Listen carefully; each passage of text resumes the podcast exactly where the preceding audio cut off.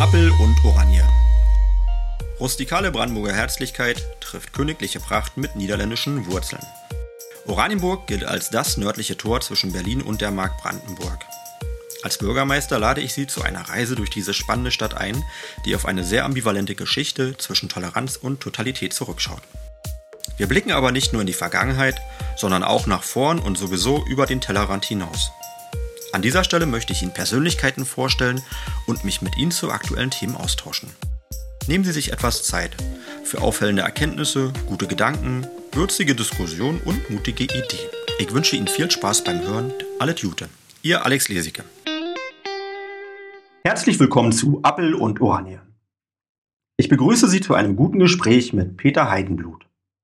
Peter Heidenblut ist nicht nur ein in Oranienburg ansässiger, erfolgreicher Geschäftsführer, sondern auch Präsident der Industrie- und Handelskammer Potsdam.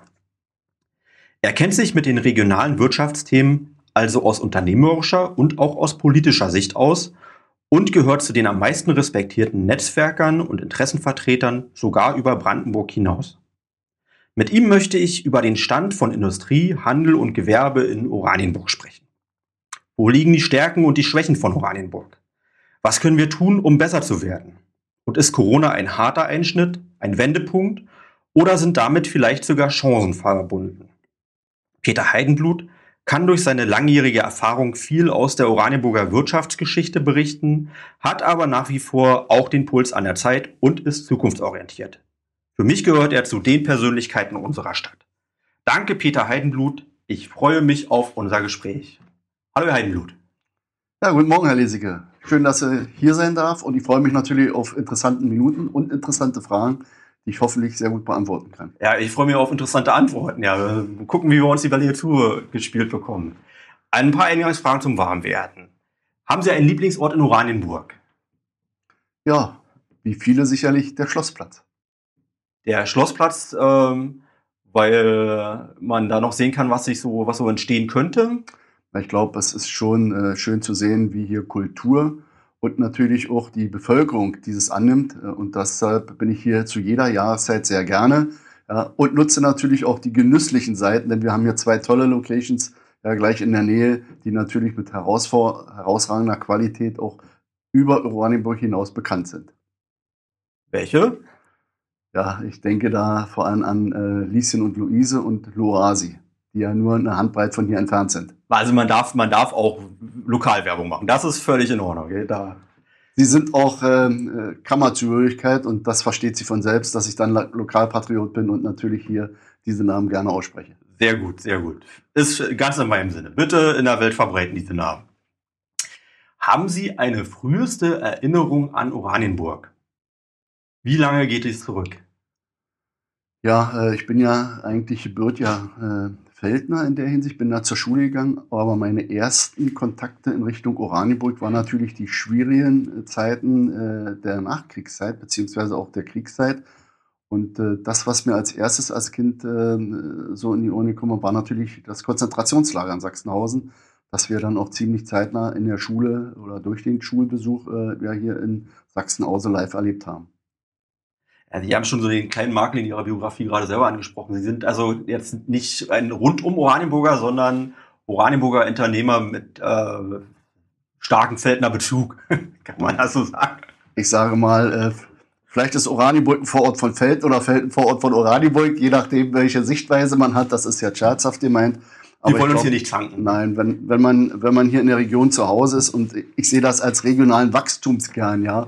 Ich bin in Henningsdorf geboren, in Felden aufgewachsen und unternehmerisch in Oranienburg äh, ansässig, dann macht das schon ganz doll Sinn, dass die drei Buchstaben auch für mich prägend waren in meiner ganzen Zeit äh, meines Lebens von der frühesten Kindheit bis heute, fast vom Rentenalter. Das, das war jetzt fast schon wieder ein bisschen wie ein Insider, weil der Begriff regionaler Wachstumskern, der hat natürlich auch mehrere Ebenen. Da werden wir später, glaube ich, noch drauf eingehen. Ähm, jetzt die letzte Frage haben Sie schon vorweggenommen. Haben Sie einen Tipp für Oranienburg? Ein Restaurant, ein Geschäft oder ein Ereignis? Aber habe ich schon gehört. Haben Sie vielleicht noch irgendwas, was Sie mit uns auf den Weg geben wollen? Also ist quasi der Werbeblock, die Möglichkeit hier jemanden zu nennen? Ähm, wir haben ja eine schwierige Zeit im Moment. Da wäre es äh, mhm. ungünstig, wenn ich irgendwas herausnehme. Aber äh, für, die, Für die Kultur ist es im Moment ganz, ganz schwierig, für die Museen Mhm. und vor allen Dingen auch für den Sport. Und ich bin seit frühester äh, Kindheit sportaffin und ich weiß, dass viele, viele äh, Sportvereine in Oranienburg gerade eine schwere Zeit durchleben. Egal, ob ich beim Handball, beim Fußball, in, in, bei der Eintracht oder in Sachsenhausen zu sehen bin. Ich weiß, was sie gerade durchmachen. Deshalb wünsche ich mir von ganzem Herzen, dass das 2021 irgendwann mal Geschichte ist und alle wieder durchstarten können. Jetzt müssen wir noch dazu sagen, wir sind heute am 5. März 2021. Also wenn wir dann zurückgucken, können wir das dann äh, doch ein bisschen historisch auch einordnen. Wir sind gerade so in der Phase, in der so, ich sag mal, die ersten Lockerungen der zweiten Welle gerade durchschlagen und wir guter Hoffnung sind. Äh, aber vielleicht auch ein bisschen orientierungslos an der einen oder anderen Stelle, in welche Richtung sich jetzt nachhaltig so unser gesellschaftliches Leben entwickelt. Da müssen wir auch ein bisschen ein paar Gedanken mit reinstecken. Haben Sie ein Lebensmotto oder eine Regel, Regel Nummer eins? Lebe den Tag. So einfach. Sie wirken so, so strukturiert und so wie jemand, der immer einen klaren Plan hat. Äh, das ist so. Ja gut, ich bin jetzt äh, 27 Jahre unternehmerisch tätig. Und da hat man natürlich Visionen und Pläne. Und, äh, da arbeitet man nicht von heute auf morgen, sondern eher zielgerichtet schon auf die nächsten Jahre hin und vielleicht auch auf die nächste Generation. Ich habe zwei Mädels äh, demzufolge, die natürlich auch ähm, hier in der unternehmerischen Linie Fuß fassen sollen. Und da ist man natürlich als Vater sehr bestrebt, natürlich auch hier das mit zu ebnen. Aber ansonsten, mein Tag hat schon äh, viel, viel Zeit äh, dementsprechend mit Arbeit zu tun. Aber abends äh, bin ich auch in der Lage, noch die letzten Sportveranstaltungen mir anzuschauen oder das kulturelle Leben zu genießen, soweit wie es jetzt äh, im Rahmen der Pandemie möglich ist. Das verbindet Sie und mich auch. Ich habe auch zwei Mädels zu Hause. Mal sehen, also ob da irgendwas mit, mit Fußstapfen ist. Ich will es jetzt nicht ausschließen, aber sie sind noch ein bisschen jünger als ihre Mädels. Aber sie sind auch, äh, also bei ihnen ist auch ein Thema Familie und Beruf. Äh, da ist jetzt keine markante Grenze dazwischen, sondern das geht so ineinander über, ne? Ja, da wissen Sie, ich bin ja äh, nun seit Jahrzehnten eher der Abfallwirtschaft äh, zugeordnet, auch in meiner Kreativität und in meiner täglichen Arbeitsweise. Und die Familie da nur noch mit zu integrieren, das wollten meine Mädels und meine Frau in der Form nicht. Deshalb äh, ha haben wir hier äh, Lust in die, in die, zum Schluss dann noch in, die, in, die, in den Onlinehandel investiert. Ja, und Mhm. äh, ich habe es Ihnen ja schon mal äh, erläutert. Das ist im Moment natürlich für den einen sehr gut und für die Innenstädte sehr, sehr kontraproduktiv. Deshalb schlagen hier auch zwei Herzen in der Brust. Das eine ist der Onlinehandel, der sich familiär im Unternehmen entwickelt und das andere natürlich die Einzelhändler, die momentan sehr, sehr große Probleme haben. Und da sehe ich äh, für die Zukunft auch in den Städten viel Potenzial, dass das wieder aufgeholt werden muss. Mit neuen Ideen, äh, mit neuen äh, Kunden dementsprechend und natürlich auch mit Leuten, die sich wesentlich dafür einbringen, dass hier was getan werden muss. Da fange ich bei der Verwaltungsspitze an, bin bei den Unternehmerverbänden, äh, die sich mit einbringen müssen und natürlich jeder Einzelhändler und Kaufmann ist dazu natürlich auch verpflichtet, sich hier besten Wissen und Gewissen mit einzubringen. Ich habe, also jetzt haben wir ja so viele Themen irgendwie so quasi in einem Satz ja schon. Also einerseits Abfallwirtschaft habe ich gehört, andererseits Onlinehandel, auch im familiären und dann über Innenstadtentwicklung. Ich glaube, wir müssen uns ein bisschen, Strukturieren. ein bisschen strukturieren, sonst, sonst kommen wir ja durcheinander. Also, und meine etwas provokante Eingangsfrage jetzt für den persönlichen Bereich, da, die haben wir, haben wir eigentlich auch schon mitgenommen. Also, ich muss natürlich auch mal fragen, Felten oder Oranienburg, aber wir, wir sind Freunde. Das, Also ich glaube schon, dass, ähm, dass das, was hier in den, in den letzten Jahren ja, gemeinsam geschaffen worden ist, äh, entgeht ja keinem äh, in jedem Ort, äh, wo man sich gerade aufhält, hier in Oberhavel. nicht an Stadtgrenzen auf. Ja, und äh, da, da wissen Sie, da bin ich äh, sicherlich auch äh, gern gesehener Gast auf vielen Sportveranstaltungen, weil ich hier breit äh, dementsprechend auch unterstütze, nicht nur finanziell, sondern manchmal auch mit Hinweisen, Ratschlägen oder Kontakten. Ja, man kann, muss ja nicht alles immer mit Geld äh, aufwiegen in der Hinsicht, obwohl Geld eine wichtige äh, Quelle ist, um heute auch voranzukommen. Aber ich glaube, manchmal sind Netzwerke oder, oder, oder Hinweise heutzutage gar nicht genug mit Geld aufzuwerten. Mhm. Und äh, da glaube ich, bin ich doch schon recht bekannt hier im Umland. Und wer mich kennt, äh, weiß auch äh, in der Hinsicht, dass das, was zumindest dann immer äh, nachgefragt worden ist, als Hinweis und Rat auch sich immer glaubwürdig und auch vielleicht nachweislich dem einen oder anderen geholfen hat. Das, das glaube ich auch. Also das, das kann ich auch bestätigen in vielen Fällen. Wenn wir über Oranienburg reden, dann glaube ich, ein Ortsteil, der liegt, steht Ihnen aber besonders nahe. Wo ist denn Ihr Unternehmenssitz? Ja, äh, das wird auch keinem, der mich kennt, hier entgangen sein, äh, dass der in Germendorf ist, in dem äh, Gewerbegebiet dort, wo äh, das Kalksandsteinwerk äh, und die Firma Grunske sitzen. Ich glaube, das ist vielen gar nicht so bewusst, dass da ein, ein äh, Ge Gewerbehof ist. Deswegen also muss man vielleicht wirklich mal, mal beschreiben, weil es, es ist doch versteckt, wenn man äh, die Landstraße lang fährt. Also Ja, man gut. sieht, man kommt aus Germendorf. Sie haben recht, äh, wenn man äh, aus Germendorf in Richtung Feldhen fährt, Henningsdorf, Mhm. ja, äh, um über Feldhen nach Henningsdorf zu kommen, kommt man ja rechts an den ehemaligen Heinkelwerken vorbei, Mhm. äh, wo ja äh, früher auch Kies abgebaut worden ist. Ja, und dort sind ja Anfang der 90er Jahre äh, Unter- Industrieunternehmen äh, angesiedelt worden. Ja, jeder kennt sicherlich das Betonwerk, weil der eine oder andere damit sein Haus gebaut hat oder seine Garage errichtet hat. Das war, glaube ich, das erste damals, Anfang der 90er Jahre. Und dann haben natürlich die Gemeinderatsmitglieder äh, erkannt, dass auch letztendlich Gewerbe und Industrie ja Steuereinnahmen bringt und haben dort Beschlüsse gefasst, die dazu führten, dass dementsprechend auch dieses Gewerbegebiet erweitert worden ist. Und da sitzen wir seit 2007. Ja, Ich habe das Gelände ja der ehemaligen Firma Konkel erworben. Vielleicht ist das dem einen oder anderen noch ein Mhm. Begriff, die die Kiesgrube äh, dort letztendlich äh, begleitet und, und betrieben haben. Habe auch diese Kiesgrube Richtung Schwante, also hinter dem Tierpark links, äh, dann mit erworben. Und äh, meine Familie betreibt diesen Kies- und Baustoffhandel, gerade auch jetzt äh, in der Pandemie, für natürlich die Wirtschaftsunternehmen und Bauunternehmen, die gerade in der Region jetzt auch sehr viel zu tun haben. Ja, interessanterweise, ja. Also das ist ein Bereich, da, der, da ist nicht wirklich ein Einschnitt beim im Baubereich. Ja, wir sehen ja äh, gerade zu diesen in, oder in diesen schwierigen Zeiten, nicht allen geht schlecht. Der Industrie geht es gut, ausgenommen der Automobilindustrie wahrscheinlich im Moment. Aber äh, wir sehen Teile in der, in, der, in der Wirtschaft, die gestärkt sogar herausgehen, ja, mit einem erhöhten Umsatz und mit einem erhöhten Gewinn. Brauchen Sie bloß die Baumärkte angucken, die, die äh, Großhandelsketten und, und, und, und, und. Ja, aber auch gerade Bauunternehmen, Recyclingunternehmen sind die, die eigentlich von der Pandemie nichts mitnehmen. Ja, Im Gegenteil, sie gehen gestärkt hier mit raus. Und dann gibt es natürlich die, die sehr arg betroffen sind. Wir hatten anfangs schon die Aber mal genannt. damit, warum ist das so? Also weil die Leute weniger äh, Geld haben, was im Urlaub ausgeben können? Oder? Richtig, äh, gucken Sie So mal einfach. an. Die legen auch ihr Geld sicherlich weiterhin in Beton an. Ja, äh, die Immobilienpreise schnellen ja nach oben. Es ist ja kaum noch was zu bekommen zu soliden Preisen, will ich mal sagen, wie es vielleicht vor vier, fünf Jahren noch möglich war. Mhm. Ja, die Leute haben doch eine andere Denkweise im Moment, können ja kaum Geld auch ausgeben.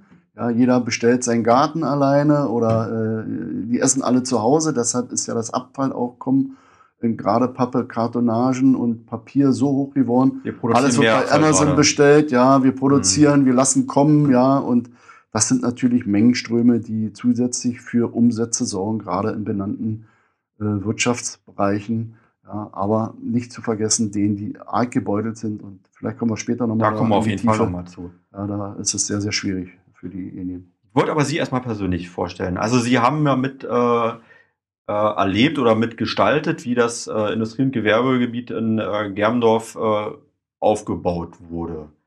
Und äh, habe mal nochmal zurückgerechnet, Sie waren zur Wende 28 Jahre alt. Ich glaube, ich sehe nicken.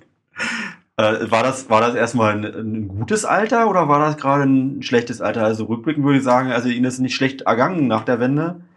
Ähm, Vielen Dank, dass Sie das so einschätzen, aber äh, vielleicht haben Sie recht. Ich, ich war in einem richtigen Alter. Ich habe mich mit äh, 33 Jahren, nämlich 1994, selbstständig gemacht im Abfallbereich. Ich bin ja eigentlich el- gelernter Elektromeister, habe aber die Branche dann gegen meine anderen Kollegen gar nicht äh, eher im Auge gefasst, sondern ich wollte mehr im Umwelt- und, und, und, und, und Recyclingbereich und Technikbereich tätig werden und habe dann vor genau 27 Jahren, äh, am 1. März, äh, die ERV gegründet, die sehr erfolgreich am Markt äh, positioniert ist und habe dann äh, den Zahn der Zeit erkannt und habe mir auch starke Partner an meiner Seite geholt, nämlich äh, zwei Jahre später mit der AWU äh, in Felten.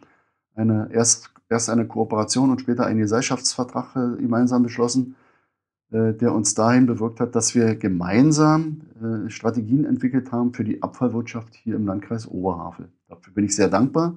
zwar immer eine, eine, Arbeit auf Augenhöhe mit beiden Gesellschaftern, nämlich der Alba AG und dem Landkreis Oberhavel.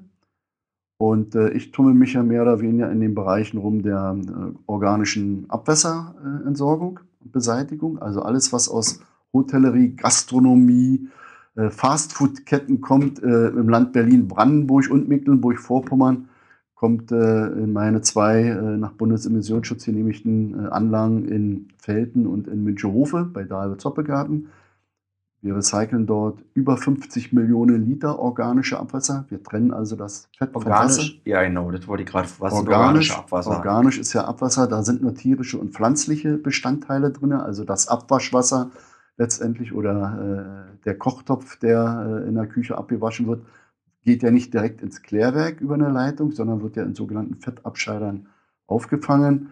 Und das ist nämlich das Thema gewesen, das uns da stark geprägt hat, auch in unserer Innovation und in unserer Tätigkeit, das Ganze auszubauen. Nicht nur an einem Standort, sondern an mehreren Standorten. Und erfreulicherweise, wir sind seit äh, einer Woche auch mit einem neuen Standort in Färbelin am Start. Wir veredeln also diese organischen äh, Fette dort und stellen äh, in Färbelin technische Mischfettsäuren her, die für die Ölindustrie benötigt wird, um dort dann Schmierstoffe wieder draus äh, zu entwickeln, um den Kreislaufwirtschaftsgedanken, nämlich vom Abfallerzeuger wieder hin in, in den Bereich zu kommen, wo die Abfallfahrzeuge eventuell mit den Schmierstoffen fahren, die dann letztendlich verarbeitet und industriell produziert worden sind. Also klingt ja erstmal, Abfallwirtschaft klingt nicht wahnsinnig innovativ. Aber in der Realität ist es schon so, dass wir, also wie ich es verstanden habe, in meiner laienhaften Sichtweise, dass wir uns immer mehr darin verändern, dass wir zu möglichst 100 Prozent zur Kreislaufwirtschaft kommen wollen. Das heißt, alles, was Recycling ist oder was ein Abfallprodukt ist, soll zu 100 Prozent irgendwie. Es soll wiederverwertet werden.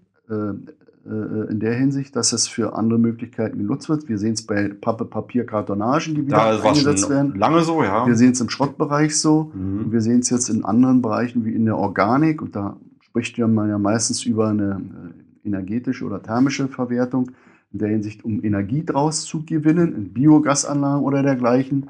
Ist das noch eine jüngere Entwicklung? Das ist noch äh, äh, eine Entwicklung, die seit Jahren schon in der Landwirtschaft produziert, mhm. äh, umgesetzt wird und in der Abfallwirtschaft. Aber der Gesetzgeber hat hier auch eindeutig gesagt, eine stoffliche Verwertung geht vor einer thermischen oder äh, energetischen Verwertung. Und wir wollen ja hier einen Rohstoff wieder. Äh, das heißt, äh, wir wollen lieber was Neues machen, als das was einfach verbrennen. Richtig. Ja, okay. Dazu sind eben diese organischen Abwässer äh, mit ihren Bestandteilen ein wesentlicher äh, äh, Bestandteil auch dafür, dass wir hier diese, diese Ölindustrie wieder zukünftig mitfüttern werden. Und was kann man aus Abwaschwasser und aus alten Fetten machen? Na, ich habe es ja äh, eben erläutert. Entweder man äh, diese, diese die reinigten Abwässer, die gehen wieder direkt ins, äh, ins Abwassersystem zurück, geklärt mhm. aber, ja, die beanspruchen also die Klärwerke nicht so stark, werden dort auch für die Mikrobenanreicherung äh, genutzt, weil äh, bei bestimmten Abwasserwerten noch das mit äh, möglich ist. Aber das organische Fett, wie gesagt, das findet sich dann in Schmierstoffen wieder. Das ist also ein Produkt nachher. Und das ist sehr neu, ne? Das ist neu, das ist innovativ. Das haben wir in den letzten drei, vier Jahren entwickelt, gemeinsam äh, mit äh, mit anderen Partnern, die sich hier äh, auch spezialisiert haben, gerade in der Ölindustrie und äh, dementsprechend auch von der Gesetzgebung abhängig waren, dürfen wir das überhaupt nachher in diese äh, Verwertungskette mit einbauen oder nicht. Mhm. Also letztendlich ist auch der Gesetzgeber hier immer gefordert und das fängt in Brüssel bei der europäischen äh, EU-Gesetzgebung gerade in der Abfall- und Recyclingwirtschaft an und endet natürlich meistens beim Land, weil im Land Brandenburg ja nochmal dementsprechend auch äh, Kriterien gesetzt werden von bestimmten äh, Parametern, die davon abhängig sind. Aber das ist alles äh, aus unserer Sicht in den letzten Jahren sehr positiv für die Recyclingindustrie auch vorangeschritten. Wissen Sie, bei unseren letzten Gesprächen ist mir, also eine Sache verbinde ich mit Ihnen sehr, und zwar ähm, das Thema Veränderung. Weil das ist so ein gutes Beispiel, wo gerade gerade jetzt etwas passiert, äh, wo viele noch gar nicht wissen, wo es hingeht. Und äh, ich glaube, das macht auch vielen Menschen Angst. Also Veränderung ist erstmal was, was mit Ungewissheit zu tun hat. Aber irgendwie, so, wenn ich so mir ihre Geschichte angucke, äh, Onlinehandel war jetzt ein Beispiel gewesen. Äh, kommen wir, glaube ich, auch jetzt gleich nochmal drauf zu sprechen. Ähm, und auch äh, damals nach der Wende Industrie oder als äh, ähm, Kreislaufwirtschaft, wo wir jetzt ja eine Pionierphase dann in manchen Bereichen noch sind, äh, habe ich den Eindruck, dass äh, Veränderungen aus Ihrer Sicht eher eine Chance ist als ein Risiko. Kann man das so sagen? Ja, Chancen und Risiken. ist schon beides. Äh, ist, ist beides zusammen. Ja. Äh, wenn Sie Unternehmer sind, müssen Sie in erster Linie auch das abwägen. Mhm. Wo liegen die, sind die Risiken höher als Ihre Chancen? Lassen Sie Finger davon. Ja. Sehen Sie aber aus Sicht, dass die äh, äh, Chancen dementsprechend, die der Markt auch bietet, denn der Markt reguliert letztendlich auch die Preise. Ja, und sehen Sie da die Möglichkeiten, sich weiterzuentwickeln oder äh, hier Ideen zu haben, die mit umzusetzen, dann sollte auch jeder äh, in sich gehen und das zumindest versuchen. Und da verweise ich auch immer wieder an die, an die Wirtschaftsförderung oder auch an die IHKs, die ja hier jeweils in ihren Regionen Ansprechpartner haben, sich mit denen zu einem Kick-Off-Gespräch oder mit einem, mit einem Erstgespräch mal äh, auszutauschen und zu sagen, was benötige ich alles, äh, vielleicht an Finanzen auch und, und, und, und, weil so ein Wirtschaftsplan kann nicht jeder für sich aus entwickeln. Da braucht er vielleicht auch professionelle Hilfe, um bei der Bank einen Kredit nachher zu bekommen, wenn er denn unternehmerisch tätig werden will. Oder hat so ein Konzept, dass er gleich von Anfang an auf Geld verzichten kann, ja, weil die Marge so groß ist oder äh, dass der wirtschaftliche Erfolg sich von vornherein so einstellt, dass er, dass er die Notwendigkeit dann nicht sieht. Aber wie gesagt, Chancen und Risiken muss man abwägen, liegen immer dicht beieinander, vom Positiven bis zum Negativen. Aber ich glaube, dass es also Branchen gibt, da ist äh, die Veränderung nicht so stark. Die sind sehr stabil. Ähm, und es gibt andere Branchen, da ist man, ja, diese, viel Risiko, viel Chance, weil sehr innovativ, sehr neu, man weiß noch nicht, in welche Richtung es geht. Und also da sind die Margen, glaube ich, sehr, deutlich höher, aber das Risiko zu scheitern ist auch deutlich höher. Es gibt tolle Nischenprodukte, ja, wo ich immer sage, Hut ab vor dem Unternehmer oder der Unternehmerin im Start-up-Unternehmen, mhm. dass die solche Nischenprodukte entwickelt haben, sich auch dafür oder dazu bekannt haben, das Risiko einzugehen. Ja, aber letztendlich wird es nachher zeigen, äh, im Laufe der Jahre, ist das äh, nachhaltig, werthaltig oder ist das nur eine kurzfristige Idee, die denn schnell nachzumachen ist oder wo andere mit aufspringen und schon ist dein Business, äh, was heute entwickelt ist, morgen umsetzt, übermorgen schon vielleicht äh, nicht mehr das, was viele dann nachmachen. Da muss man auch sich vorwappnen. Ja, da gibt es ja Möglichkeiten des Patentschutzes und, und, und, und, und. Aber das sind eben so Sachen, die kaum einer bedenkt, weil äh, wir haben hier Werbefreiheit in Deutschland. Ja, und wenn der Nachbar morgen das Gleiche macht, dann heißt es noch lange nicht, äh, dass du geschützt bist. Ja. Ja, Sie als Unternehmer. Also jetzt haben wir also mal grob angeschnitten äh, das Thema Abfallwirtschaft. Da könnte das, glaube ich, auch noch. Können ich stundenlang drüber unterhalten. Erst das, genau. Aber wir haben ja noch andere Themen. Äh, und jetzt haben wir seit jüngerer Zeit äh, noch ein zweites und also noch einen, einen anderen Teil, wo ihre Familie ein bisschen mit eingebunden ist, haben wir vor kurzem mal erzählt. Ja, ich hatte ja eingangs schon gesagt, also Abfallwirtschaft war nicht so das Thema, wo sich meine Mädels wiederfinden wollten drinne. Das verstehe ich gut, ja. Ja, und äh, nachdem der Baustoffhandel ja nun äh, über Jahre sich etabliert hat äh, in der Kiesgrube mhm. ja, in, in Germendorf, äh, hat man zu Hause noch lange überlegt, was kann man noch, noch zusätzlich mit äh, einbringen. Und vor vier Jahren hat meine Frau dann die Idee gehabt, äh, dass wir doch sagen, Mensch, lasst uns doch mal mit, äh, mit Lampen- und Dekoartikel am Markt vielleicht äh, einsteigen über einen sogenannten Onlinehandel. Wir haben also viele, viele gute Ideen gehabt, viele Produzenten besucht im In- und Ausland. Ware wird in China, in Vietnam, in Deutschland, in Dänemark, in England produziert und äh, haben dann äh, ganz einfach angefangen über Vogelhäuser aus England und äh, äh, Deko-Vasen aus Vietnam und äh, äh, China, sodass heute, muss ich sagen, aufgrund der Pandemie Lüster und Laster, und so heißt das Unternehmen, wenn Sie mal googeln, lüsterlaster.de, Lüster ist das alte Wort für Lampe, ja, also nicht lüsternd, in der Hinsicht. Aber die Assoziation hat man trotzdem. Ja, das ist äh, ein, Prix, einprägsamer Name ja, genau. in der Hinsicht. Ich bin schon oft darauf angesprochen worden.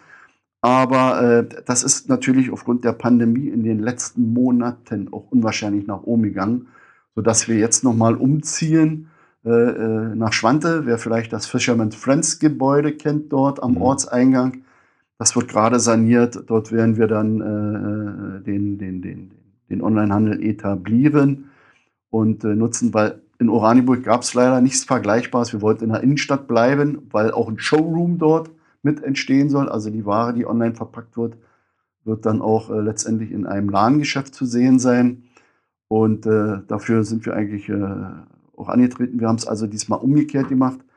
Nicht, dass einzelne Händler den später den Onlinehandel für sich entdecken, sondern umgekehrt, der Onlinehandel hat jetzt den Einzelhandel für sich mit entdeckt, indem er so ein Showroom noch mit äh, etabliert.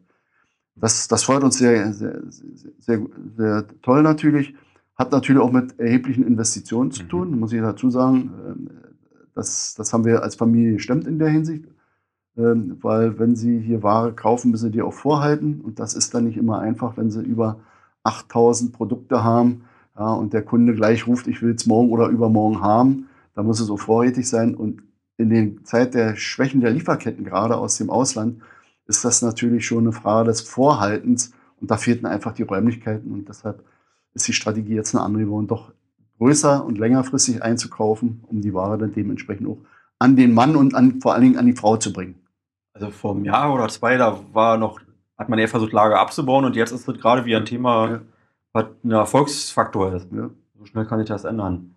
Der Markt bestimmt. Und die Situation bestimmt natürlich äh, auch die Wirtschaft mit. Und den zweiten Punkt, den Sie gerade angesprochen haben, ähm, so die Verknüpfung zwischen Onlinehandel und Einzelhandel. Es ist ja auch, was uns jetzt alle bewegt und wo wir, glaube ich, auch ähm, mit äh, unserem Latein erst am Anfang und nicht am Ende sind. Äh, was, was bedeutet die Entwicklung, ähm, naja, die wir gerade sowieso zunehmend verfolgen, also zunehmender Onlinehandel. Sie haben das gerade als Chance für Ihr Unternehmen gesehen, mhm. aber ist natürlich umgekehrt auch ein Risiko für die, für die äh, Innenstädte. Ähm, und da, also ich bin der Letzte, der eine Schuldfrage erklärt. Wir haben alle unseren Teil dazu beigetragen. Mhm. Jeder von uns bestellt oder hat gelernt von äh, der Coach äh, aus einzukaufen. Mhm. Aber ist natürlich auch eine riesen Herausforderung, ähm, für, ich sag mal, die, eine belebte Innenstadt insgesamt, die wir sowieso schon gesehen haben, aber die Pandemie, äh, man benutzt das Wort Brandbeschleuniger ganz gerne, ich finde das sehr treffend, mhm. äh, hat er diese Entwicklung halt einfach nochmal dramatisch ähm, angezogen, sodass, also ich zum jetzigen Zeitpunkt mir schwer tue, auch nur zu prognostizieren, wie, ich sag mal, Handel, Einzelhandel in der Innenstadt in ein, zwei, drei Jahren aussehen wird. Hm. Wie, wie sehen Sie das? Also Sie sprechen ja da gerade so ein ganz, ganz schwieriges Thema an. Und das ist ja nicht nur ein Thema für Oranienburg, sondern ich, äh, ich komme ja nun sehr viel durch meine ehrenamtliche Tätigkeit auch im Bundesgebiet umher. Und ich sehe, dass von Wilhelmshaven angefangen äh, bis nach Bayern runter äh, Alle. die Innenstädte veröden. Ja, sie werden dort erleben äh, ein, ein Sterben ohne Ende. Und ich kann auch jeden verstehen, der jetzt Mitte, Ende 50 ist und sagt, ich werde mich nicht nochmal verschulden oder ich werde jetzt nicht noch in den Onlinehandel investieren. Ich bin vielleicht nicht affin genug, um mit dem Onlinehandel klarzukommen. Das ist mit Investitionen verbunden. Mhm. Ja, das ist auch eventuell mit Vorhalten von bestimmten Artikeln äh, dementsprechend äh, notwendig. Und da kann ich den einen oder anderen verstehen, der dann sagt, dann ist bei mir Schluss, dann gehe ich vielleicht doch nochmal irgendwo anders äh, an der Kasse und äh, nehme die letzten Lebensjahre einen, einen Job äh, alternativ auf oder gehe in eine ganz andere Branche. Das, das muss jeder für sich entscheiden. Aber ich sagte schon, wenn da nicht die, die Verwaltung, die Unternehmerschaft, und da finde ich immer gut, wenn in den, in den Orten sich so kleine Verbände dafür äh, zur Verfügung stellen oder sie haben ja einen Straßenmanager, mhm. ja, äh, der, der, der, der Ansprechpartner ist, dann finde ich das schon ganz, ganz wichtig, dass man hier sich zusammensetzt und sagt, wie könnte dann das gemeinsam hier geschultert werden. Vielleicht auch mit Unterstützung von welchen äh, Netzwerken auch immer, da will ich mich nicht äh, festlegen, da kann ich mich nicht festlegen. Aber ich glaube schon, dass hier Unterstützung einfach notwendig ist auf allen Ebenen.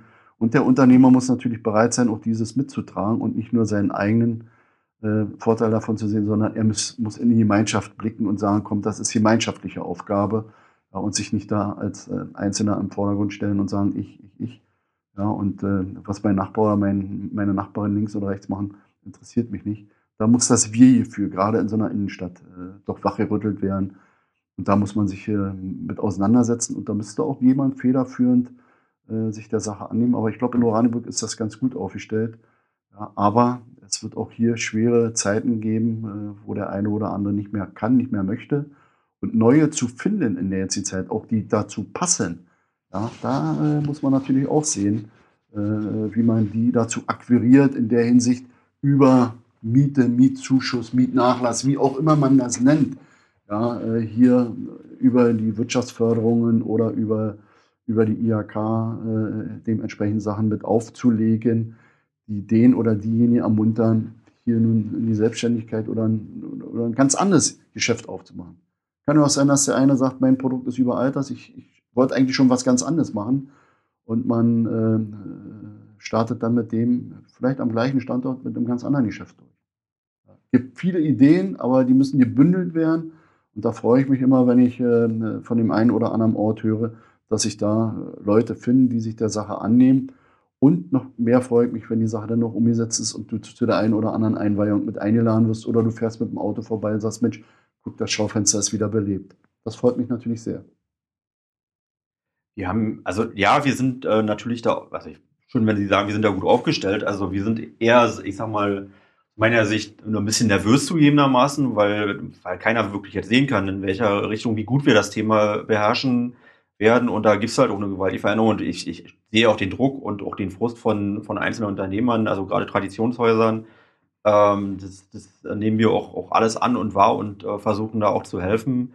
Will auch vielleicht, ist vielleicht eine gute Gelegenheit, auch noch auf den, dann die Chefstraße Manager äh, aufmerksam zu machen über die Homepage der Stadt Oranienburg findet man ganz schnell zu uns, genau wie, wie zur Wirtschaftsförderung, ähm, weil das nämlich auch ein Thema, wir können versuchen, Rahmenbedingungen so gut wie möglich zu machen, äh, zu gestalten, aber wir können nicht anordnen, dass irgendwo ein Unternehmer eine Chance auch annimmt, die wir versuchen zu bieten, zum Beispiel durch äh, günstige Gewerbemieten ähm, oder durch äh, Förderung, sondern äh, da braucht man halt auch einen Gegenspieler. Und wer da ich sag mal mutig ist und äh, vielleicht gerade eine irre Idee hat.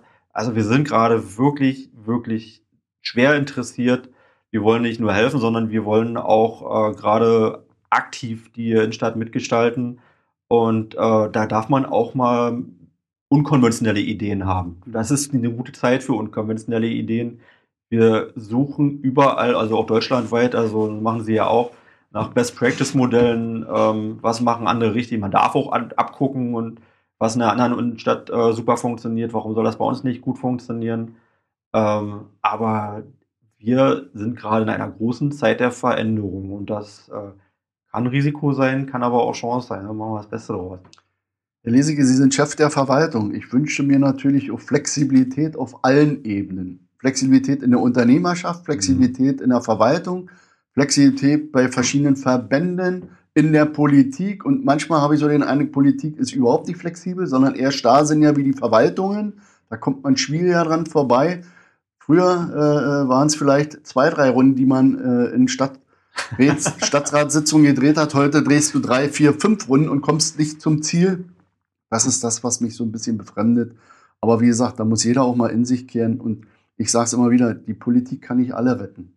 Und der Unternehmer ja. muss in erster Linie für sich selbst entscheiden. Macht er hier einen Cut? Macht er weiter? Mit welchen Möglichkeiten macht er weiter? Sucht er sich Partner eventuell, die mit ihm das machen? Gibt es die Partner in der Familie? Aber auch da äh, ist jeder für sich selbst der Entscheidungsträger. Nicht, nicht die IHK, nicht der Bürgermeister, nicht die Kanzlerin. Ja, äh, das ist Eigenaufgabe des Unternehmers, für sich selbst die Entscheidung zu treffen. Ja, gerade das CEO ihr Rückgrat ist breit genug, als dass sie sich auch mit der Politik anlegen. Ja, wissen Sie, ich war 15 Jahre Kommunalpolitiker in, ja, eben, ja. Äh, in Felden als Parteiloser in den Reihen der SPD. Also die ersten Jahre von 94 äh, waren die spannendsten. Aber wir sind dann auch letztendlich äh, oft zu einem Ergebnis gekommen. Da waren äh, vielleicht drei, vier, fünf parteiliche Gruppierungen drin, die am Ende des Tages im Interesse der Stadt und des, des, des Ortes Entscheidungen getroffen haben.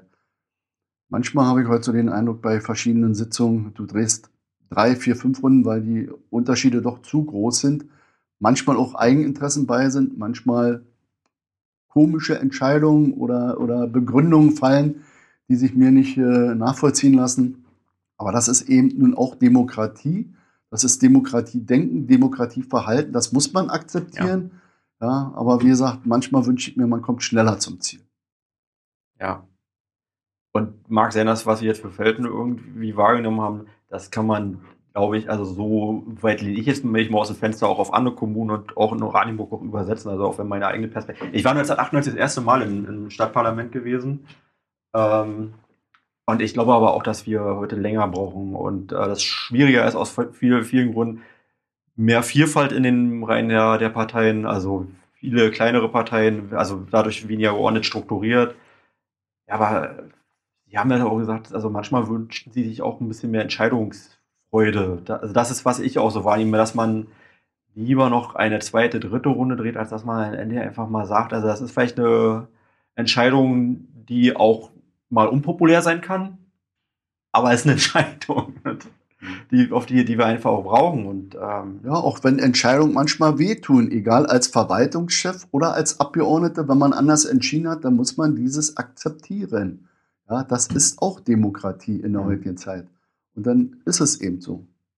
Ja, ich, das ist vielleicht ein persönlicher Eindruck, aber ich habe auch das Gefühl, unangenehme Entscheidungen zu treffen, wird immer schwieriger. Aber vielleicht ist das auch nur aber wenn Sie das auch so ein bisschen so spiegeln, vielleicht, äh, vielleicht ist das auch ein Trend. Also wir wollen das im Auge haben und wollen uns damit auseinandersetzen. Man braucht immer Rückgrat in der Politik. Das ist auf jeden Fall so. Ähm, jetzt haben wir von der IHK schon ein paar Mal gesprochen. Können Sie mal so jemand, der jetzt keine Ahnung von Wirtschaft hat, erklären, was die IHK ist und macht?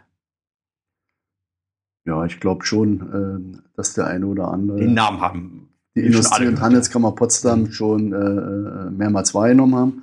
Es gibt ja 79 Kammern in Deutschland. Der Dachverband ist der DIHK, der Deutsche Industrie- und Handelskammertag ähm, in der Hinsicht. Und ähm, in den jeweiligen Bundesliedern sind ja die, die Kammern für sich selbst nochmal geordnet, je nach Fläche oder Größe. Das ist unterschiedlich.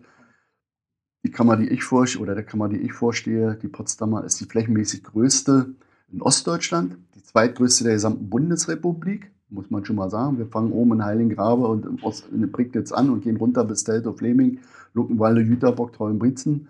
Ja, also in der Fläche. Mhm. Ja, die größte Kammer oder flächenmäßig größte Kammer ist München, München Umland. Aber das birgt schon Potenzial.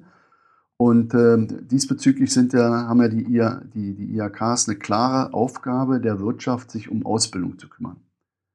Und äh, die IHK Potsdam bildet ja in erster Linie junge Menschen aus äh, in der, in der Berufsausbildung im dualen System, das auch in der Schweiz und weltweit anerkannt ist. Und ich will mich jetzt nicht hundertprozentig festlegen, aber ich glaube 220 Berufsgruppen, unter anderem auch äh, äh, Hunde, Hundezüchter und sowas alles, äh, Hunde, Hundetrainer und dergleichen werden ausgebildet. Schon mal auch exotischere Sachen. Auch exotische Sachen, aber da können Sie sich auf der Homepage mal sachkundig machen ist ganz, ganz wichtig, weil äh, die Wirtschaft braucht ja junge Leute mit einer, mit einer Ausbildung und die bieten wir natürlich an.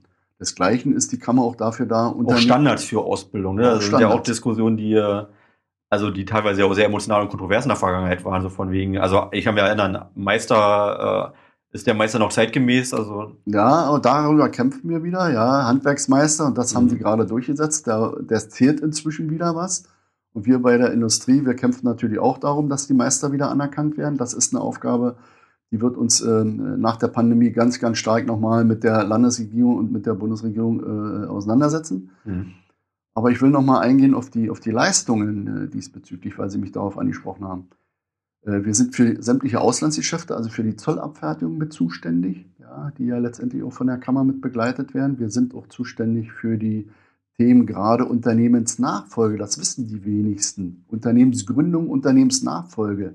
Ja, also ein junger Unternehmer kann sich auch bei der IHK äh, sachkundig machen, was benötigt. Alle wird an der Hand genommen, kriegt seinen Finanzpartner an der Seite, um dementsprechend doch nachher eine Entscheidung zu treffen, will ich das oder will ich es doch nicht.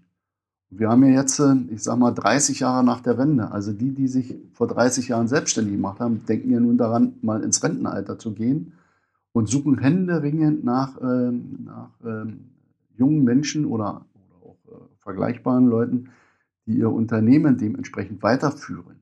Da gehen wir natürlich selbst als Moderator mit und nutzen die Möglichkeiten, die bei uns im Hause gestellt werden, um den einen oder anderen dafür zu finden und äh, die aufeinander zu bringen, dass am Ende der Betrieb nicht äh, zugemacht wird, denn da hängen letztendlich nicht nur Ausbilder dran, äh, Auszubildende dran, sondern auch Arbeitskräfte und natürlich äh, äh auch unsere Kammergebühren, die dementsprechend ja auch äh, äh, bezahlt werden. Ja, also es gibt schon vielfältige Aufgaben und deswegen einfach einloggen auf die IHK Potsdam, IHK Berlin oder IHK Frankfurt oder ja, und Cottbus. Ja, da wird Ihnen genau nochmal alles erklärt, welche Leistungen die IHK eigentlich anbietet. Und das ziemlich kostenneutral. Also äh, es ist ja eine Zwangsabgabe, die hier durch die IHK-Mitgliedschaft per Gesetzgebung ja äh, festgelegt worden ist, aber sie bekommen auch für ihr Geld dementsprechende Leistungen geboten. Und die sollte man ruhig abrufen und nicht einfach nur die IHK in Frage stellen, ist nicht notwendig, brauchen wir nicht. Klar, viele nutzen diese, diese Leistung gar nicht. Aber wahrscheinlich, weil sie noch nie im Gebäude einer IHK oder mit einem IHK-Verantwortlichen gesprochen haben. Darum werbe ich einfach ja, und sage, Unternehmer XY, nutze deine Möglichkeiten. Vielleicht findest du da doch den Mehrwert. Ich vergleiche das ein bisschen mit dem öffentlich-rechtlichen Fernsehen und, und, Rundfunk. Da ist ja auch so, dass viele Leute meckern und sagen, äh, ich kann nur Privatfernsehen gucken, ich gucke eh nicht ZDF.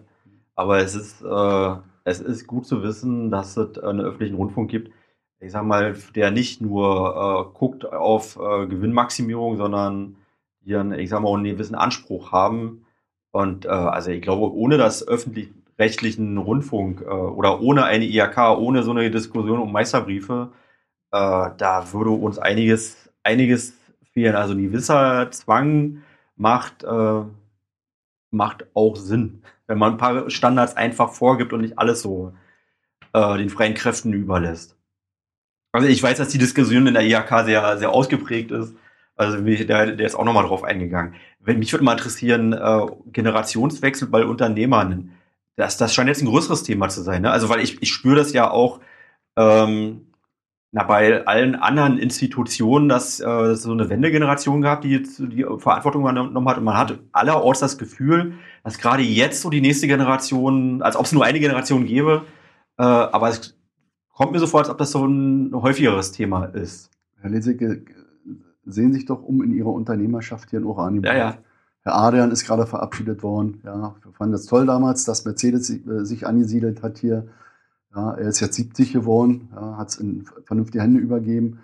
Äh, ich bin äh, um die 60, ja, äh, werde in drei Tagen 60 Jahre.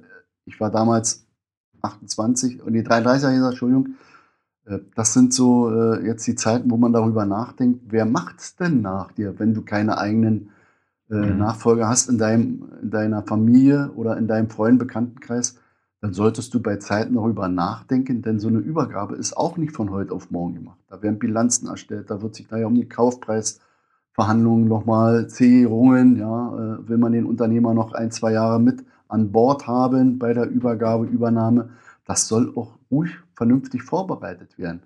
Aber da sind jetzt viele in dem Alter, die sagen, ich möchte mich auch zur Ruhe setzen und nicht bis 70, 80 arbeiten, sondern ich will auch mal mein Geld, was ich erwirtschaftet habe, äh, äh, dementsprechend nutzen für meine Freizeit und mein Rentenalter. Und da kann ich auch nur jeden äh, ansprechen, der sagt, Mensch, ich möchte eigentlich mich ja nicht äh, von null äh, selbstständig machen, sondern ich will vielleicht einen Betrieb übernehmen, wo schon gestandene Arbeitskräfte, Fachkräfte da sind, Auszubildende da sind. Ich will den weiterführen. Ja, Herrgott, dann sprecht die IHK-Vertreter dementsprechend an. Vielleicht passt das sogar. Ein hochinteressanter Tipp. Und also weil ein letzter Satz noch dazu, also was mir auch in einigen Fällen noch äh, aufgefallen ist, es gibt eine ganze Reihe von Beispielen, wo sich aber auch Altunternehmer gedrückt haben vor dieser Frage eines Generationswechsels. Also irgendwie das Gefühl, wenn ich weg bin, dann das, das, das funktioniert nur mit mir. Und ähm, das äh, das kann auch das Ende eines Unternehmens sein, was dann sehr schade ist, also weil das auch das Ende des Lebenswerkes desjenigen ist. Ja, es gibt nun auch Persönlichkeiten, die gibt es äh, nicht nur in der Wirtschaft, sondern auch sicherlich in der Politik. Und da gibt es auch genug ja, ja. Äh, Persönlichkeiten, die denken, ohne sie geht es nicht weiter oder nach mir äh, geht gar nichts mehr. Aber das sind dann so Ausnahmepersönlichkeiten, die muss man eben so nehmen, die muss man akzeptieren. Ja, aber dann müssen Sie nachher nicht wundern, wenn der wirtschaftliche Erfolg dann irgendwann mal ausbleibt, weil er mhm. gar nicht sein Wissenswerk dem anderen mit übergeben wollte oder hätte müssen. Das äh, befremdet mich dann immer, weil ich wäre doch daran interessiert, als Unternehmer mein ganzes Wissen, was ich in den letzten Jahren erworben habe, auch meinem Nachfolger oder dem, der den Betrieb letztendlich nachher weiterführen soll. Oh, aus rein egoistischen Gründen, wenn ich, wenn ich meine, meine Lebenskraft reingesteckt habe und dann. Sie haben es gesagt, egoistisch. Da sollte man nicht egoistisch sein, weil damit verlieren vielleicht die einen oder anderen ihren Arbeitsplatz, ihren Ausbildungsplatz. Da muss eigentlich dann schon längst ein Umdenken bei gewesen sein, wo ich sage, Geld ist nicht alles. Mir ist wichtig, dass meine Firmenphilosophie mit weitergetragen wird. Herr Heidenblut, wie wird man Präsident der IAK Potsdam? Ja, nach 15 Jahren Lokalpolitik habe ich ja dann die Seiten gewechselt. Bin ja dann äh, als erstes in die Vollversammlung gewählt worden obwohl ich eigentlich damals Kammergegner war, aber man hat mich doch dann überzeugen wollen, was in der Kammer alles so möglich ist. Und dann habe ich gesagt, okay, dann guckst du dir das mal in, in einer Legislaturperiode an. Ja, bin dann in die Vollversammlung gewählt worden und habe dann mal äh, äh, verschiedene Möglichkeiten und auch viele Unternehmerreisen mitgemacht, die wir natürlich selbst bezahlen müssen. Die finanziert nicht die Kammer, die zahlt jeder privat. Mhm. Und habe dann festgestellt mit meinem Know-how in der Abfallwirtschaft bist du ja eigentlich weltweit sehr gut anerkannt. Man wollte also von uns dann auch viel wissen im Ausland, wie, äh, wie läuft denn Abfallwirtschaft made in Brandenburg oder äh, Region of Capital, wenn wir dann überall in Japan oder im Iran oder äh, in Israel unterwegs waren. Das waren für mich natürlich tolle, tolle Erlebnisse in der Sicht und ich habe mein Netzwerk natürlich dadurch auch viel erweitern können. Aber das Schöne waren nicht nur die Auslandsreisen, sondern die Netzwerke innerhalb dieser Reisen. Denn wir sind meistens 10 bis 15 Unternehmer gewesen aus dem Land Brandenburg, die dann doch an den Abenden zusammengesessen haben und gesagt, was machst du, woher kommst du, können wir vielleicht kooperieren. Und so sind tolle Netzwerke entstanden und äh, das kann ich eigentlich nur sagen, ist das auf, auf äh, meiner Tätigkeit der IHK zurückzuführen, die mich dann nach fünf Jahren eigentlich nochmal bewegt haben, äh, gerade in der schwierigen Zeit mit meinem Vorvorgänger, die dann äh, die Potsdamer IHK in Schwierigkeiten gebracht haben, äh, äh, doch zu sagen, komm, jetzt äh, reformieren wir die Kammer komplett neu. Habe dann fünf Jahre im Präsidium gesessen und bin dann äh, zum Ende der letzten Legislaturperiode 2017 angesprochen worden, ob ich nicht an die Spitze der Kammer mich stellen würde, um die für fünf Jahre zu leiten. Das mache ich inzwischen vier Jahre. Im nächsten Jahr sind Wahlen. Ich habe das in diesen schwierigen Zeiten und glauben Sie mir, ich hänge mehr im Moment an meinem Ehrenamt fest, als wie im beruflichen, so viel zu organisieren, zu machen, weil wir sind äh, die Stimme von über 80.000 Unternehmern und Unternehmern in Westhavelland oder in Westbrandenburg und die wollen natürlich die Stimme der Wirtschaft gegenüber der Politik hören. Und die vertrete ich nun mal und da gibt es so viele Stellungnahmen, die tagtäglich einfliegen. Ich kriege so viele Mails, Hilfemails, die natürlich auch letztendlich ja nicht unbeantwortet gelassen werden. Die nimmt dann meistens das Hauptamt für mich wahr. Aber es ist gesunder Stress. Und wenn du helfen kannst, dann bist du am Abend zufrieden, ja, in der Hinsicht. Und das macht natürlich äh, Lust vielleicht auf mehr. Das wird man sehen im nächsten Jahr, wie die äh, Vorbereitungen zu den Wahlen laufen. Und deshalb kann ich nur sagen, es ist ein tolles Ehrenamt. Wir haben eine tolle Kammer ja, mit vielen, vielen guten Mitarbeitern bin zufrieden, dass wir jetzt unseren Regionalleiter wieder hier in Oranienburg äh, besetzt haben. Und ich hoffe mir, dass der Mehrwert dadurch auch noch mal wieder für die Stadt Oranienburg mit bei rausspringt. Ich glaube, ich freue mich über das Haus der Wirtschaft, das dann hier entstehen soll, wo die Wirtschaftsförderung, die IHK und einige andere Institutionen mit reinkommen sollen, ganz in der Nähe. Wir gucken ja beide rüber hier aus dem Fenster. Und da würde ich mich freuen, wenn denn das auch noch in meiner Amtszeit passiert, dass zumindest die Planung und die Baugenehmigung erfolgen, dass später hier äh, an dem Standort wirklich geballte Wirtschaftskraft neben dem Rathaus, neben dem Landratsamt sich befinden und vielleicht neben dem Bürgerhaus und einem Hotel. Das wäre natürlich klasse. Ja, Helmut, ich glaube, das können wir doch gleich noch ein bisschen mehr erläutern. Also, wie, wo da unsere Fantasien geht, oder ich sag mal, wir sind, glaube ich, schon ein bisschen weiter als in der Fantasie. Also, wir gucken jetzt gerade raus aus dem Schloss. Äh, und ich sehe zu, meinen, zu, meiner Linken sehe ich die Stadtbibliothek und die äh, Tourist, äh, Tourismusinformation. Ja, das hat ja. Äh, also ich sag mal einen kulturellen Ort. Wenn man in der Mitte schauen würde, da sind ja die Stadtverordneten gerade dabei äh, zu diskutieren, ähm, ob wir einen Nachbau des, des traditionellen Hotel Eilers aufbauen und da eine, quasi eine Art Service Center äh, mit reinbauen. Und äh, ein Service Center mit Bürgeramt, mit äh, den Serviceeinheiten von Stadtwerken und Wohnungsbaugesellschaft, also alles, wo die Bürger Frequenz reinbringen. Und dann bleibt noch eine Stelle genau dazwischen offen, ein Grundstück. Und da haben sie jetzt Gedanken. Dieses Grundstück äh, betrifft jetzt aber eher den Landkreis als die Stadt. Und ähm, das heißt aber jetzt nicht, dass wir da raus sind. Ähm, diese Entwicklung würde würd ich mir auch wünschen und würde auch meinen Teil gerne dazu beitragen. Wir haben auch übrigens eine Wirtschaftsförderung im Haus, die man ja auch da irgendwie mit reindenken kann. Also man muss ja nicht irgendwie zwischen den Institutionen trennen sondern ein zentraler Platz für die, für alles, was Wirtschaftsfragen und das klingt schon sehr reizvoll. Ist im Moment gerade das Amtshauptmannshaus, das ist aber vielleicht ähm, zwar historisch sehr schönes äh, Haus, aber naja, vielleicht jetzt für den Zweck nicht das Richtige. Äh, aber können Sie uns noch erklären, was Sie mit dem Haus der Wirtschaft genau meinen? Ja, wissen Sie, wo wir da sind, wo wir da hinkommen und was so vielleicht so Ihre Idee ist, wann, wann wir da vielleicht sogar zusammen, aber den, den Ehrgeiz haben Sie auch noch, dass wir das zusammen ähm, da noch einweihen wollen. Naja, schön wäre es, wenn wir in diesem Jahr zu einem äh, Kaufvertrag zwischen dem Landkreis und äh, der Stadt Oranienburg kommen, zu einem Grundstückskauf oder Ankauf durch den Landkreis. Denn der Landkreis will ja investieren auf der einen Seite. Und ähm, ich bin immer ein Freund von kurzen Wegen. Für mich mhm. ist Kommunikation alles. Und Kommunikation beginnt natürlich auf engstem Raume. Ich habe mhm. keine Lust, irgendwo in Henningsdorf, in Felten oder in Oranienburg einen Standort zu haben, weil da sitzt die IHK, da sitzt die Wirtschaftsförderung und da ist ja noch ein Bereich äh, von Wirtschaftsförderern beim, beim Bürgermeister angesiedelt. Du musst auf kurzem Weg dich austauschen. Das heißt natürlich, äh, auf einer Etage oder auf zwei Etagen hast du die Ansprechpartner für bestimmte Sachen. Und du nutzt vielleicht auch die gleichen Konferenzräume und machst nicht äh, als IHK einen Vortrag, der vier Wochen später bei der Wirtschaftsförderung als Vortrag den gleichen Inhalt hat. Das sehe ich als vollkommen Unsinn an. Ja, da ist Effektivität gefragt und gefordert. Und glauben Sie mir, wenn Sie mit Kompetenzträgern zusammen in einem Gebäude sind, kommt mehr bei raus, als wenn Sie standortverteilt hier im Landkreis unterwegs sind. Kann nur so sein, ja. Das sehe ich so. Da äh, brauche ich nicht lange als Kaufmann mir Gedanken machen. Das ist für mich einfach eine logische Erscheinung. Und da wünschte ich mir natürlich auch die kooperative Zusammenarbeit zwischen dem Landkreis, der Kommune und den jeweiligen äh, äh Ausschüssen und, und äh, dementsprechend Gremien, dass das natürlich ein Ansprechpartner ist und der kann nur hierher passen. Sie haben so tolle äh, freie Flächen noch dafür mit einer tollen Innenstadtanbindung.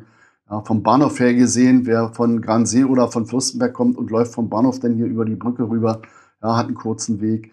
Da ist eine Bushaltestelle vor der Tür und ich kann nur sagen, das ist auch wichtig für die, die eventuell die Fragen haben, die noch kein Auto besitzen, die über öffentliche Verkehrsmittel kommen sollen, als wie wenn sie irgendwo, äh, ohne jetzt Lenitz oder Germdorf weh zu tun, da einen Standort haben, weil er billiger ist, aber schlechter zu erreichen ist. Deshalb meine Bitte in der Hinsicht, tun Sie äh, das, was äh, der Wirtschaft gut tut und setzen sich dafür gemeinsam mit ein.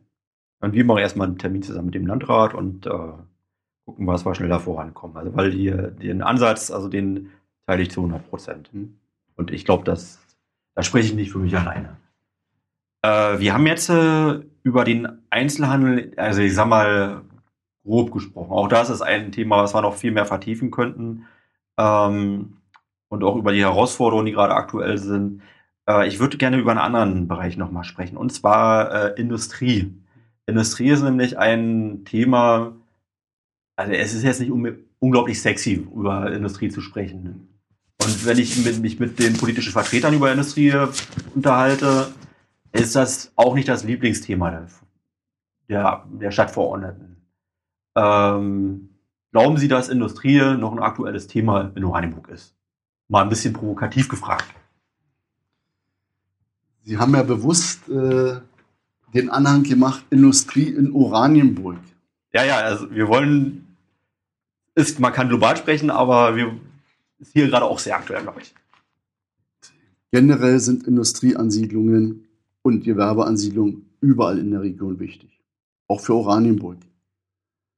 Nur Sie müssen sich entscheiden, wollen Sie Industrie mit bestimmten Emissionsmöglichkeiten oder wollen Sie den grünen Daumen in der Stadt haben und sagen, nee, die Entwicklung wollen wir nicht mittragen. Dann müssen Sie aber sicherlich damit rechnen, dass Ihre Steuereinnahmen nicht höher werden, als was sie bis jetzt sind oder nach der Pandemie werden. bin der Mann der Wirtschaft, der gerne natürlich auch äh, Gewerbe- und An Industrieansiedlungen haben möchte, weil durch diese Möglichkeiten geben sie noch einen besseren Zuzug, weil die Leute wollen auch an dem Standort wohnen und leben, wo sie dann arbeiten. Und da ist ja in Oranienburg auch ziemlich kontrovers die Diskussion, wie viel Zuzug wollen wir noch? Wie viel Emissionen wollen wir noch aushalten? Wie viel Verkehrsprobleme wollen wir hier noch im innerstädtischen Bereich dementsprechend haben? Und wir haben ja als Industrie- und Handelskammer vor zwei Jahren ein Industrie- und Gewerbeflächengutachten in Auftrag gegeben. Das ist Ihnen ja auch bekannt in den jeweiligen Regionen, wo dargestellt worden ist, der Ist-Zustand. Und wir werden das 2025 nochmal neu auflegen, welche Kommune denn was getan hat nach sechs, sieben Jahren.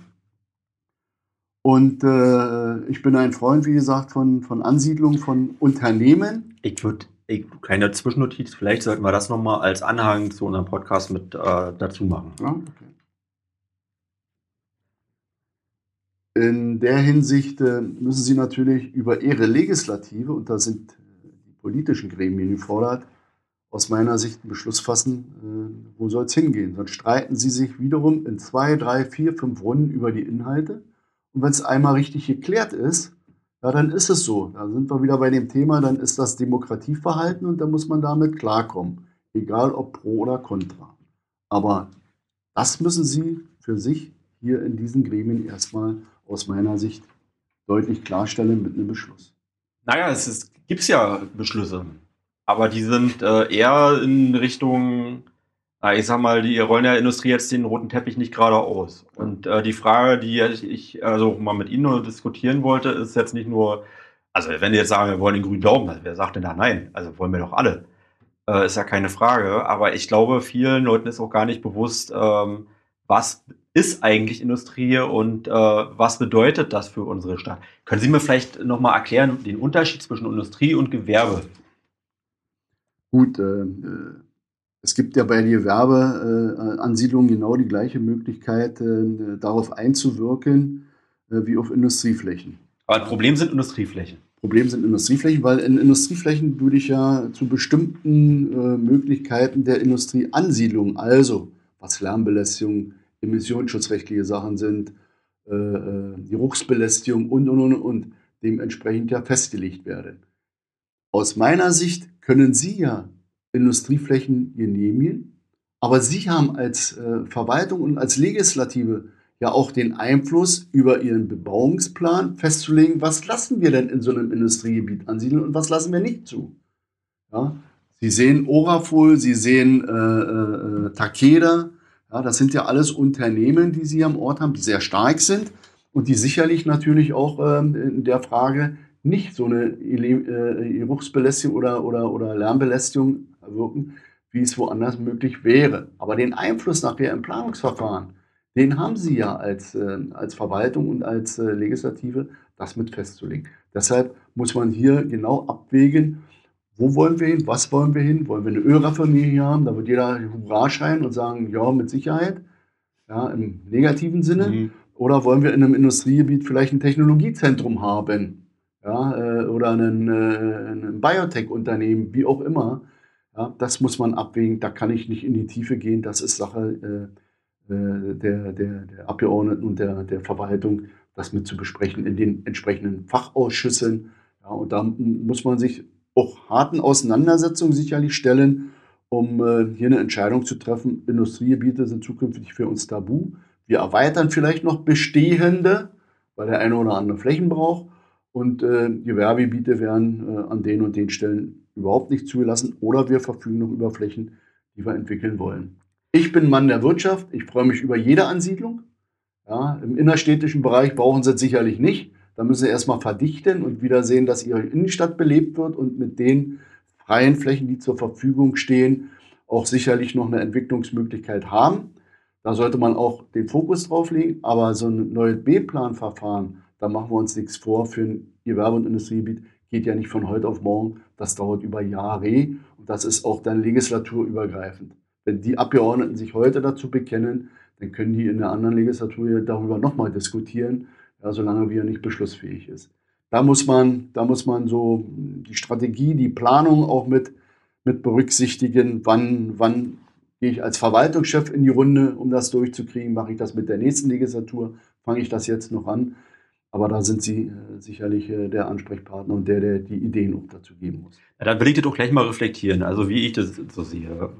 Ähm, also Industrie und Gewerbe, der Unterschied ist, Gewerbe ist gesellschaftlich akzeptiert, Industrie hat erstmal einen gewissen Makel, so in der Wahrnehmung. Fast Schmuggel, Schmuddelcharakter. Hat einen Schmuddelcharakter. Wenn ich da nur an die Klärschlammentsorgungsanlage in Germdorf denke. Und die Asphaltmischanlage, das waren die beiden ähm, prominenten Beispiele in der, in der Vergangenheit ja. gewesen. Die waren äh, nicht respektiert, war nicht, äh, also es gab äh, Bürgerinitiativen, es äh, also in der Theorie, nee, oder anders so. Der, also natürlich sind sie respektiert und sind sogar wichtig. Jeder sieht ein, wir brauchen Asphalt. Aber wir brauchen nicht in Oranienburg eine Asphaltmischanlage. Und dass wir was mit, mit dem Thema Klärschlamm, Klärschlamm auseinandersetzen müssen, dass wir es nicht einfach verkacken können auf den äh, Feldern, ist auch, würde auch jeder sofort unterschreiben, aber vielleicht nicht unbedingt jetzt in Oranienburg. Und das war, ich sag mal, noch ein anderes Thema, was auch gerade aktuell ist, äh, Wasserstoffkraftwerk. Äh, natürlich müssen wir hinter, den in, ähm, ähm, Energiewandel äh, vollziehen. Und natürlich wollen wir auch nachhaltig machen, aber ein Wasserstoffkraftwerk in Oranienburg.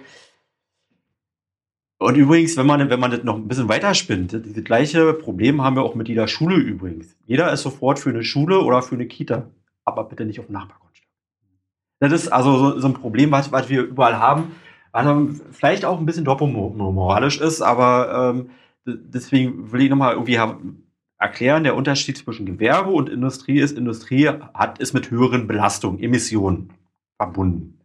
Man muss sich dann aber auch wiederum klar machen, Takeda und Orafol, zwei Unternehmen, die jeder kennt, wo jetzt keiner irgendwie, also ich sag mal, eine extrem hohe Belastung wahrnimmt. Man hat sofort irgendwie das Gefühl, das sind jetzt hier, ähm, also Bilder aus den 20er Jahren, große Schornsteine und ähm, ja, laut und äh, Geratter und die, man wird taub. Das ist so die Bilder, die, die Bilder, die man vor Augen hat. Dass das vielleicht nicht mehr ganz heute so ist. Gibt solche Unternehmen, wo es heute immer noch so ist. Und die müssen vielleicht nicht unbedingt in Oranienburg stehen. Das ist auch jedem klar. Aber jedem ist, glaube ich, auch klar, dass Takeda und Orafol, um nur zwei zu nennen, das geht auch darüber hinaus, äh, dass die extrem wichtige Arbeitgeber sind, dass die extrem gewichtige, äh, wichtige Gewerbesteuerzahler sind, dass die dass die einen ganz maßgeblichen Einfluss darauf haben, dass die Stadt Oranienburg eben nicht in einem Haushaltssicherungsverfahren hat, äh, ist wie viele andere Städte in Brandenburg, sondern dass wir eine sehr wohlhabende Stadt sind und so weiter und so fort. Also Industrie in Oranienburg ist der Grund, warum es uns gut geht. Und wir müssen vorsichtig damit umgehen. Aber wenn man grundsätzlich sagt, äh, Industrie hat in Oranienburg keine Zukunft, dann ist es aus meiner Sicht extrem gefährlich, und deswegen müssen wir die Diskussion nochmal ganz ehrlich mit uns führen. Herr Leseke, Industrieansiedlungen sind auch immer mit Verkehrsaufkommen äh, verbunden. Das war ja das Aus für, für Germdorf, für die Klärschlammtrocknung. Äh, zum Schluss ging es nicht um die Technologie, die heute so weit äh, gut sind und entwickelt sind, dass kaum Emissionen entstehen.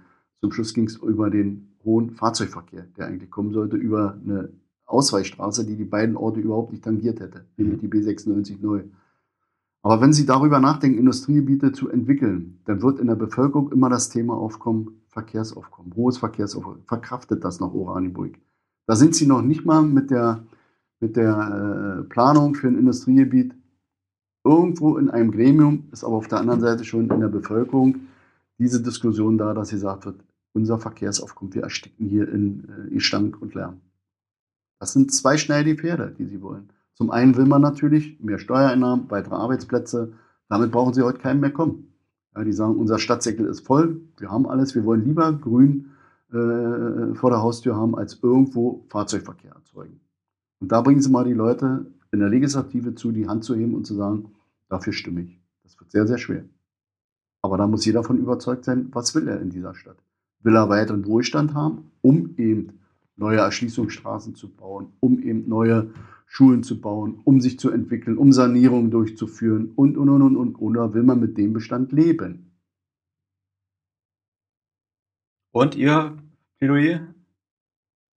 Du als Außenstehender, also ganz Außenstehender sind sie ja nicht, aber. Als, ähm, als ähm, Unternehmer würde ich sagen, prüft erstmal, welche Möglichkeiten in den bestehenden Gewerbegebieten äh, noch sind? Ja, Gibt es Möglichkeiten der Erweiterung, um hier nicht zu stehen? Oder haben wir als Stadt Oranienburg wirklich ein Kerngebiet, wo wir kaum mit Emissionen zu tun haben, wo wir nah an der Autobahn sind, an der B96 vielleicht, ja, um dementsprechend auch die Emissionen äh, im Fahrzeugverkehr runterzuhalten.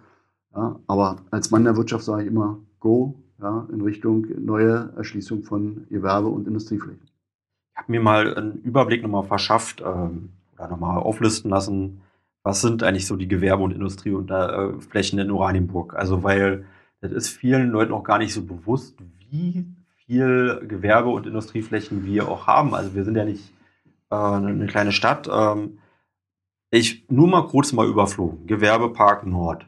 Das verbindet man in erster Linie mit OHFOL, 47,8 Hektar. Äh, Innovationsforum Lenitzstraße, das ist um Takeda, 20 Hektar.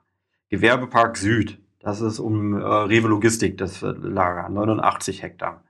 Gewerbegebiet Germdorf, da sind Sie zu Hause, 33,1 Hektar. Gewerbepark Mitte, ähm, 38 Hektar.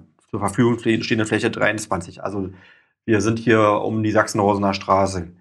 Äh, Gewerbepark Lenitzschleuse, also noch kleinere und Gewerbepark Germdorfer Allee, Gewerbegebiet an der alten Kaserne in Lenitz. Das sind, die sind nicht ganz so groß. Und wir haben immer noch Ideen, wo man in Zukunft äh, neue Gewerbegebiete oder vielleicht sogar Industriegebiete entwickeln könnte oder müsste. Der Bedarf, der ist unglaublich groß. Also wir haben, sind jetzt schon an dem Punkt, dass wir sehr, ich glaube, man kann auch sagen, vielleicht auch mäglich oder anspruchsvoll sind, weil wir gar nicht jeden haben wollen in Oranienburg. Zum Beispiel ist Oranienburg definitiv, äh, sind sich auch alle einig, nicht der richtige Standort für Logistikunternehmen. Viel Fläche, relativ wenig Gewerbesteuer und dann daneben viele Emissionen. Ähm, da sind andere Orte besser geeignet, obwohl wir verkehrsgünstig gelegen sind. Also für einen Logistiker ist das der Traumstandort. Man soll ja bewusst machen, wie schnell man in Berlin ist über die ähm, äh, Umgehungsstraße und äh, wir sind auch an der am Berliner Ring und wir sind das Tor im Prinzip in den Norden. Also eigentlich ein perfekter äh, Logistikstandort. Aber an der Stelle, da verweisen wir gerne weiter. Aber wir dürfen auf gar keinen Fall den Eindruck hinterlassen, dass wir nicht interessiert sind an, ähm, ich sag mal, anspruchsvollen Unternehmen. Weil wir die Frage stellen, und das haben Sie ganz gut gesagt, ähm, wir können ja auch definieren, was wollen wir eigentlich haben. Und ich glaube nicht, dass wir grundsätzlich gegen Industrie sind. Mhm. Aber wenn man sagt, man ist, äh, also viele haben dann eben vor Augen Schornsteine. Schornsteine, Gestank, Lärm. Ja, mag sein, dass äh, da, da, ist vielleicht Oranienburg äh, nicht der richtige Standort, zumindest jetzt nicht im engeren Raum. Auch da gibt es vielleicht Punkte, wo man das vielleicht ein bisschen anders sehen kann.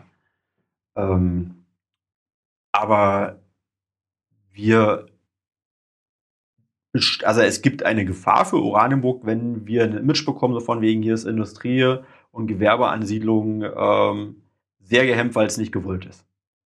Das ist so einfach so die Quintessenz, die ich an der Stelle, die mir auch sehr wichtig ist, weil ich so das Gefühl habe, dass die ähm, Sensibilität da nicht, nicht hinreichend ausgeprägt ist. Und wie haben wir am Anfang gesagt, die Politik, die äh, drückt sich manchmal vor unangenehmen Entscheidungen. Das ist so ein Punkt, wo sich Politik auch schwer tut. Sie haben als Oranienburg den S-Bahn-Anschluss. Sie sind wunderbar von der Autobahn auch mit zu erreichen. Sie sind vor den Toren Berlins im Speckgürtel. Es gibt keinen prädestinierten Ort hier oben in, äh, nördlich von Berlin zwischen, äh, der Lande, zwischen der Bundeshauptstadt und äh, der Ostsee, der eigentlich, eigentlich dafür in erster Linie prädestiniert ist, auch weitere Gewerbe- und Industrieansiedlungen zu nutzen. Zu nutzen. Dahinter kommt alles grün, Erholung in Richtung Fürstenberg. Wenn Sie wachsen wollen und Wachstum ist Wohlstand für den Ort, finanzieller Wohlstand und auch mehr Menschen, die hier leben. Wir reden auch über die Einkommensteuer und, und, und, und, und.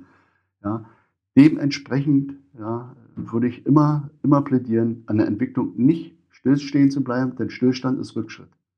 Und es kommen auch mal wieder andere wirtschaftliche Zeiten, da sind sie zufrieden, wenn sie die nachher haben, mhm. die wirklich Steuern zahlen, als die Werbetreibenden, die hier wirklich, äh, ich sag mal, nicht gerade die Großen sind, äh, die den Stadtsäckel füllen.